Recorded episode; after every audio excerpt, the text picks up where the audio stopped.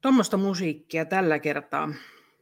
Otettakoon huomioon, että kun tätä video tai siis podcastia ja vlogia tässä teen, niin en mä tiedä, että mitä musiikkia siellä on sattunut soimaan, mutta nyt siellä soi semmoista. Soittelen siis itse huilulla tai saksofonilla tai mistä sitä tietää milloin milläkin. Mutta tänään ajattelin vähän puheella äitiydestä. Äitien päivä on tulossa, siihen on pari viikkoa aikaa.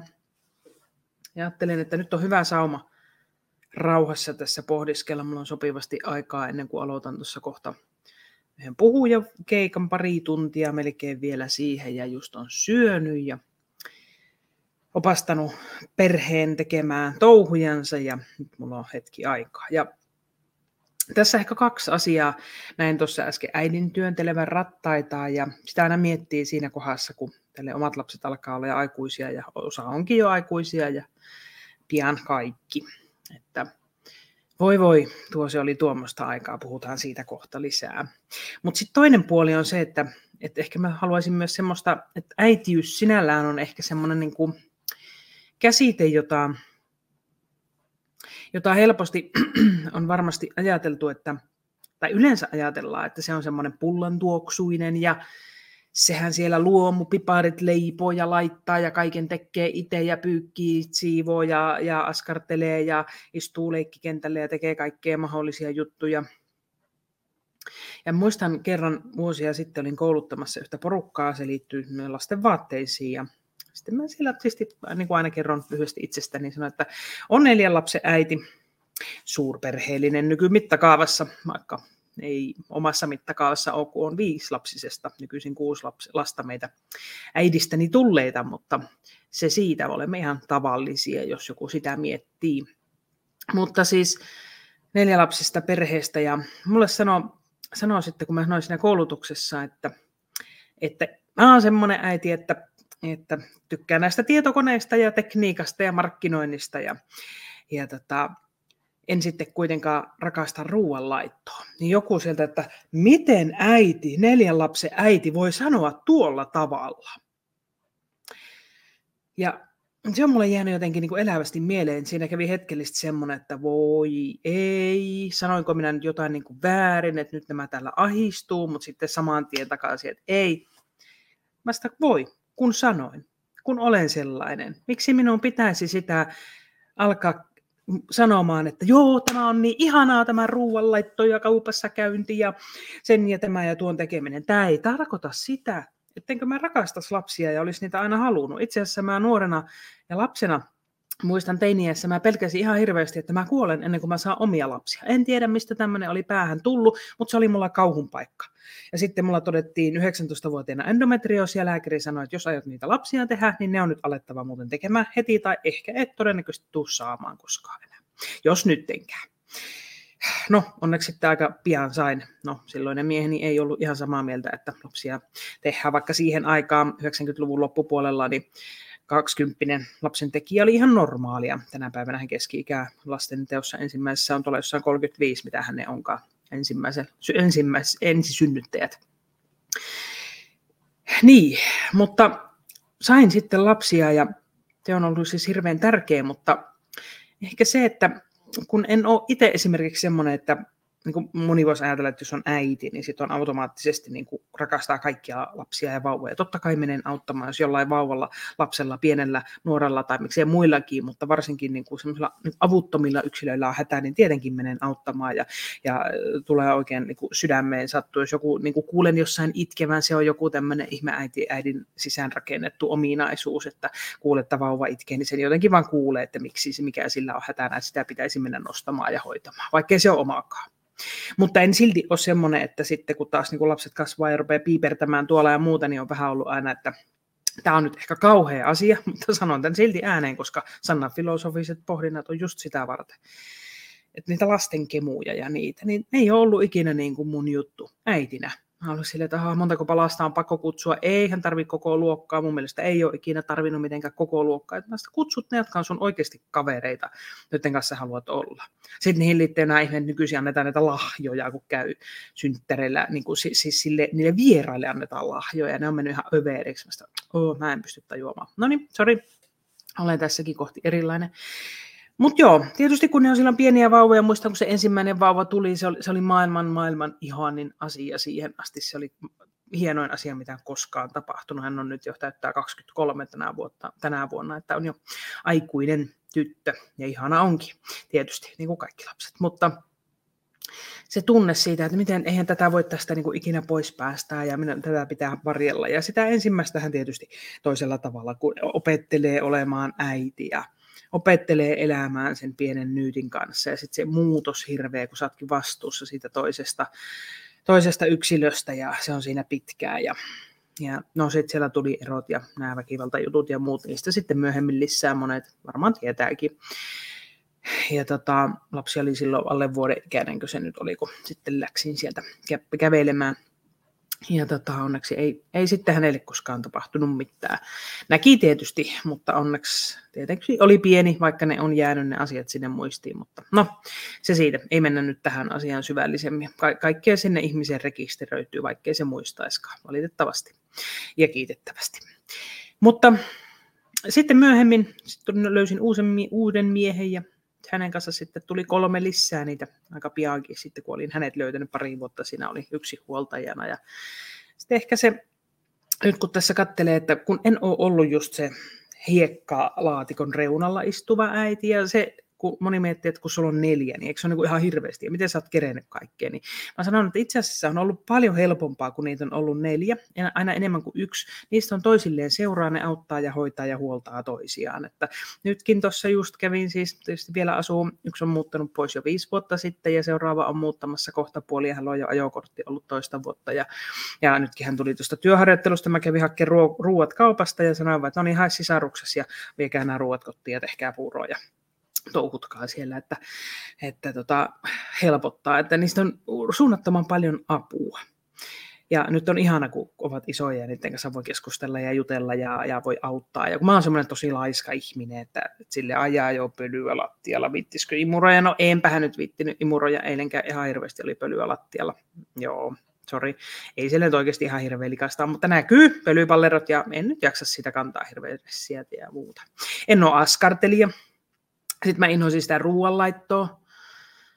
Joo, pyykkien pesemistä. No se on kyllä hieno, kun tämä nykyinen mies toi sitten kuivausrummun mun elämää. Ja mä jotenkin ennen ajattelin, että no eihän semmoisia tarvita, mutta aivan ihana kapistus. Pyykin kaappiin laittaminen on ällöttävää. Siihen ei vielä automaattia valitettavasti. Mutta siis joku voisi miettiä, että, että no niin, miten se todellakin toi äiti voi sanoa, että heillä on neljä lasta ja sitten se ei pidä ruoanlaitosta. Mä osaan tehdä ruokaa, ja teen ja ihan hyvää ruokaa, mutta se on semmoinen pakkopulla. Että jos, jos sen voisi ulkoistaa, niin todellakin joku muu voisi tehdä sen ruoan. Ihanaa olisi mennä valmiiseen pöytään. Ja se on ehkä ollut tässä niin kuin ollut näitä, tämä laihutusprojekti viimeisin muun muassa, missä 21 kiloa puotiin ja nyt sitten sairaana sitä vähän tuli takaisin ja nyt taas uudelleen rytmissä mukana. Yritän pudottaa vielä ainakin 10 kiloa. Niin, niin se, että kun se ruoka, ruoan tekeminen ja se ruoka sinällään ei niin kuin sytytä, hyvää ruokaa on hyvää ja mä mielelläni sitä syön, mutta kun ei kiinnosta – niin se voi olla monelle, kun se kaikki, kaikille on jotenkin niin trendikästä on se, että ruokaa laitetaan ja ihastutaan siitä ruoan tekemisestä ja yhdessä olemisesta. No kyllähän meilläkin tietysti tehdään sitä yhdessä ja katetaan pöytä, mutta se on semmoista arkea ja muuta. Grillaaminen on kivaa. Siitä mä tykkään kesänä. Se on semmoista, että otetaan vaan kasviksia ja heitetään grilliin ja vähän lihaa sinne sekkaa ja sitten syyvää siellä pihalla ja sitten lautaset koneeseen ja se on siinä. Että se, jotenkin se on semmoista helppoa. Mä oon laiska ihminen siltä osin. Ja siksi kaupassa käyntikään ei ole kauheasti mun lempipuuhaa. No jos joku miettii, että mitä sä oot niiden lasten kanssa oikein tehnyt. Niin, en tiedä. Joskus jotakin, ehkä ne on ollut enemmän keskenään, tietysti kun niitä on neljä, niin olleet keskenään katsottu joskus jotain ohjelmaa ja jossain asuntovaunulla käyty retkillä ja ne on leikkinyt aika paljon keskenään, siellä ne touhua ja tietysti kun on tälle, että on niin vanhia hän on sitten vähän muutaman vuoden ikäerolla on siellä sitten poika ja ne on tietysti silloin touhuneet aikanaan keskenään ja sitten pojalla on omat jutut siellä alkanut tulemaan tietokoneen hommelit ja sitten nämä kaksi nuorinta on tyttöjä ja he on taas sitten ollut tällainen niin tosi läheiset sisarukset ja ovat edelleen ja leikkivät, että siellä ne vaan niin kuin mennä viipottaa. No nyt sitten tämä äiti, minkä äsken esimerkiksi tuossa näin, tämä tulee tämä ajatus hyvin usein mieleen, että ah, niin kuin, ja varsinkin sillä, silleen, kun nyt moni mun ikäinen tai muutamia vuosia nuorempi tekee niitä ensimmäisiä, niin kaikella rakkaudella, mutta itse on sillä, että Aa, kauheata, että nyt olisi ihan hirveätä olla niin vauvojen kanssa, kun mulla on alkamassa tässä uusi elämä, lapset muuttaa pois kotoa ja nuorimmainenkin on jo yli 14-vuotias ja hän sanoi, että kuulemma lähtee yläasteen jälkeen Helsinkiin opiskelemaan, mä selvä, sitten joku pari vuotta enää ja me ollaan kahdestaan uutta aikaa. Katsotaan, minkälaisia juttuja silloin tulee. Mutta siis se, että että muistan taas sitä, kun oli, se, oli ne pienet vauvat. Oli yksi huoltaja, sehän piti itsensä 25, mitä mä olin silloin 24, kun oli yksi huoltaja ja asuin yksinään ja tytär oli siinä. Ja me oltiin tietysti sillä kun Paita ja Peppu paljon kahdesta, vaikka hän oli mummolassakin paljon häntä vuotta vanhemman tädin kanssa paljon leikkivät ja touhusivat. Ja tota, ää, siinä se, että niin kuin ajatukset enemmänkin, että oi ei, kun tämä on tämmöistä. Ja se arki jotenkin on on just sillä hetkellä siinä. Ei sitä varmaan osaa, kun täällä vanhempana vasta ajatella, että hei, tämä on paljon isompi kokonaisuus. Ja 25-vuotiaana että no niin, tämä oli tässä, en mä nyt saa enempää lapsia, mä oon jo niin vanha. Ja moni minun ikäinenkin tekee vielä lapsia. No minä en enää saa tehdä että neljä sektioa, että siinä on lääkärit itse sanonut, että voipi olla, että minun se henkeni ei säily, jos yhtään enempää yrittää. Enkä minä tarvi. Neljä on aivan mahtava, ihana huippuluku. Ja on joka ikisestä ihan hirmuisen onnellinen. Mutta siis se, että, että ehkä ajatus siitä, mitä haluaisit, jos täällä on sellaisia kuulijoita, jotka on vaikka just nyt saanut sen pienokaisen tai miettii sitä perheen perustamista, tai on lapset on just pieniä, alle 10-vuotiaita, ja sitä haastavinta sitä, mikä se nyt on se aika nyt unoihin, se semmoinen ruuhkavuodet, että on ne harrastukset ja pienet lapset, ja pitää kuskata ja koulut, koluta sinne tänne tuonne ja kantaa sitä maitoa, no vieläkin saa kantaa maitoa, mitä isommat, niin sen enemmän saa kantaa sitä maitoa ja muuta, mutta mutta se, että, ää, että nyt sitä katselee niin toisella tavalla, että no hei, toikin aika on niin käyty ja oltu. Ja laskeskelin tässä, että mä oon ollut kuitenkin 23 vuotta äiti.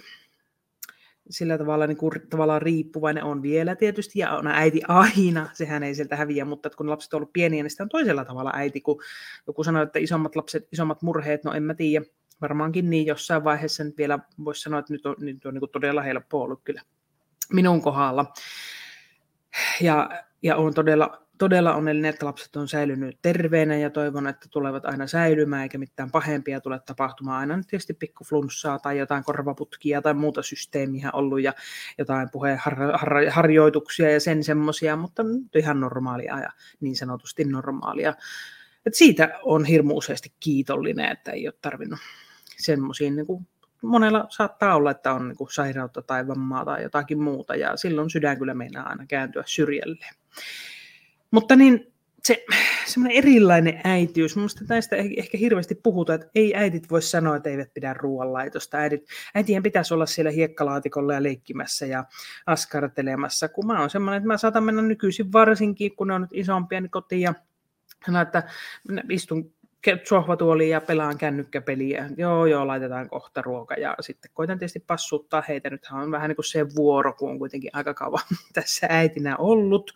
Ja kyllä he auttaakin aivan ihania tekevät. Nuorimmainen teki jotain ihanaa. Musta löytyy mun jostain Instastakin varmaan kuvaa, niin tuommoista omena jälkkäriä alkaa olla sitä, ne onneksi ja poika on aina kiinnostunut leipomisesta ja kokkailusta ja hän tekee meille hyviä ruokia kanssa, että mikä onni siinä mielessä, että tämmöistä, tämmöistä onneksi mieskin tietysti leipoo ja ruokaa laittaa, että ei se ole todellakaan pelkästään naisten tehtävä, mutta niin se useimmiten kaatuu, eikä siinä nyt ole mun mielestä mitään pahempaa, että varsinkin silloin, kun oli kotiäitinä ja enempi kotoa käsin teki töitä myöhemminkin, niin se, se oli niin kuin normaalimpaa, että sitten toinen oli ja meni. Että mun semmoinen 50-50, niin ei sitä voi sillä edes koko ajan ajatella.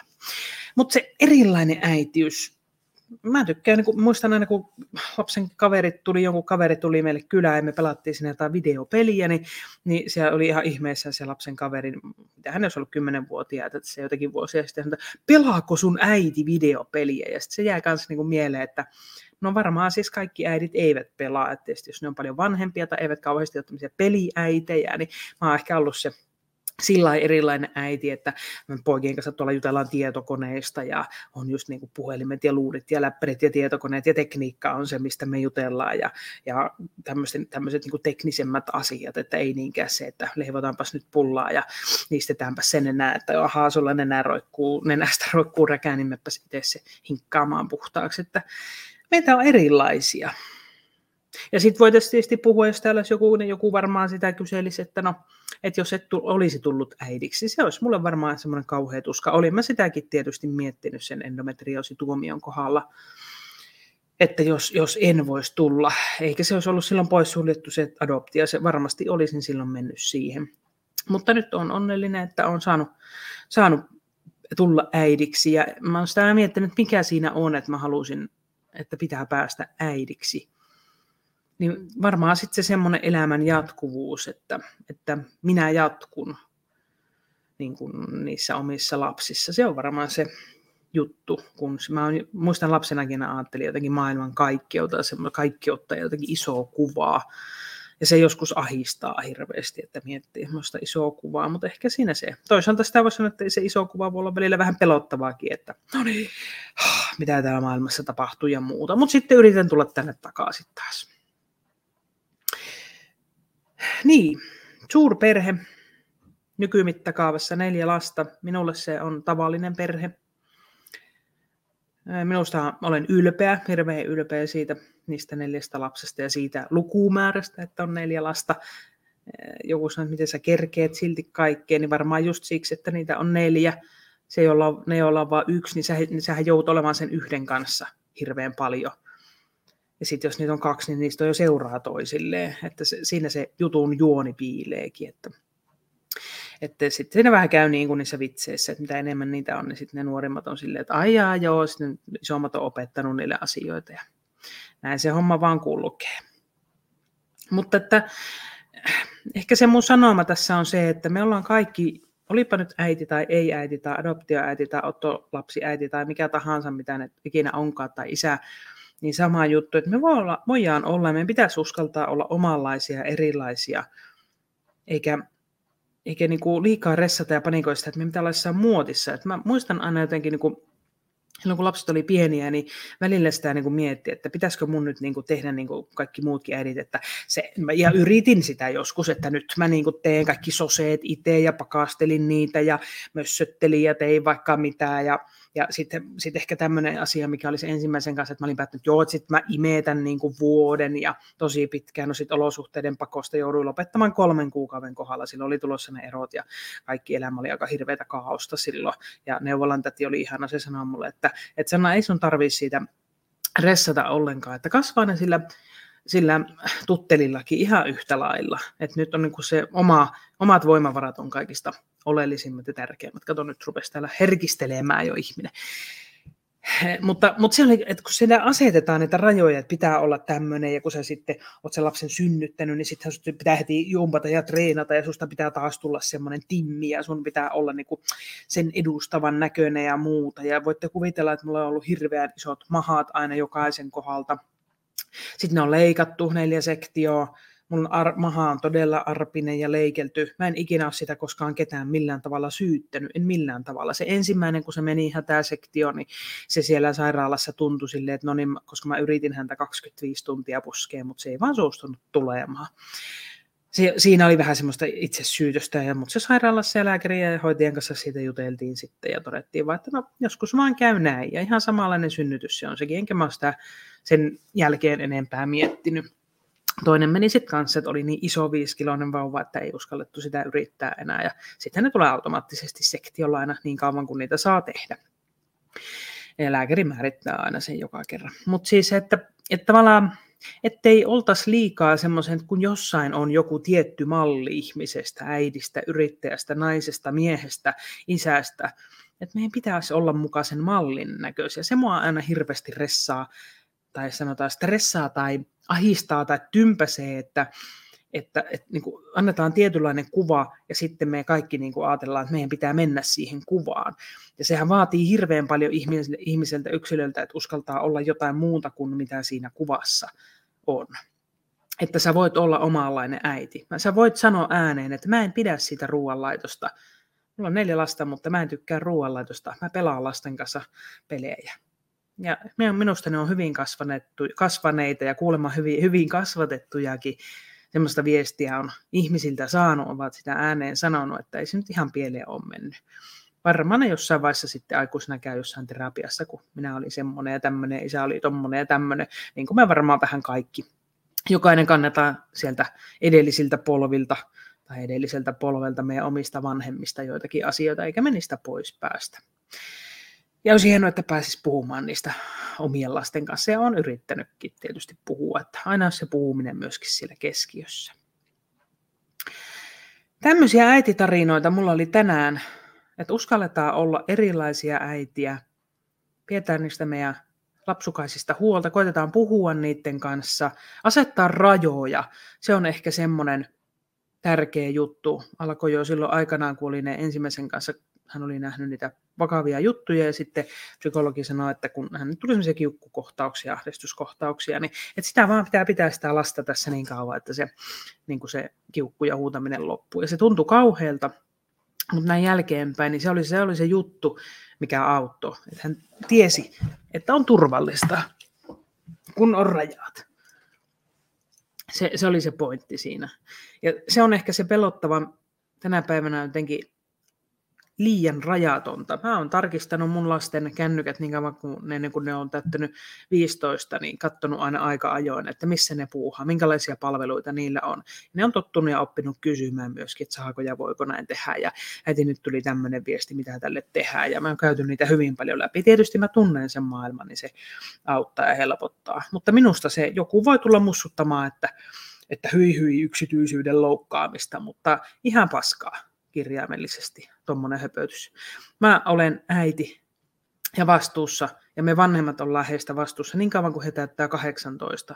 Se on sitten eri asia, mitä ne sitten aikuisena tekee, kun ne vastaa siitä itse. Mutta siihen asti mun mielestä me vanhemmat vastataan, ja, ja meidän pitää pystyä sanomaan myös, että ei, näin sä et voi tehdä, ja miksi, se pitää myös pystyä kertomaan. Asettaa rajat, koska ne rajat luo sitä rakkautta näin se on bisnesmaailmassa, näin se on kaikkialla, mutta sieltä ne lähtee ne asiat. En sano olevani mikään superäiti missään nimessä, koska sitä en todellakaan ole, mutta mä oon semmoinen just semmoinen äiti kuin minun lapsilla on, ja ihan ylpeä ja tyytyväinen siitä, miten on asiat onnistunut hoitamaan. Kaikesta siitä rämpimisestä huolimatta, mitä se on joskus silloin ollut, kun ne on ollut pieniä tai kun ensimmäinen on syntynyt ja elämä on ollut hyvinkin toisenlaista kuin tänä päivänä. Ai, nyt lähden pyyhkimään nenäni. Kiitos kun jaksoit kuunnella Sannan filosofiset pohdinnat. Katsotaan mitä taas seuraavassa jutussa tulee. Ja nämähän on tämmöisiä kaikkea suoraan sydämestä. Muutaman rivi olin kirjoittanut ihan viisi sanaa tuohon, että mistä tuun puhumaan. Näköjään olin puhunut ne ennen kuin edes mainitsin mitään. Katsotaan mikä seuraava aihe on. Pannaan taas jotain huiluta saksofonimusiikkia tuohon loppuun. Tsemppiä. Moikka. Mm-hmm.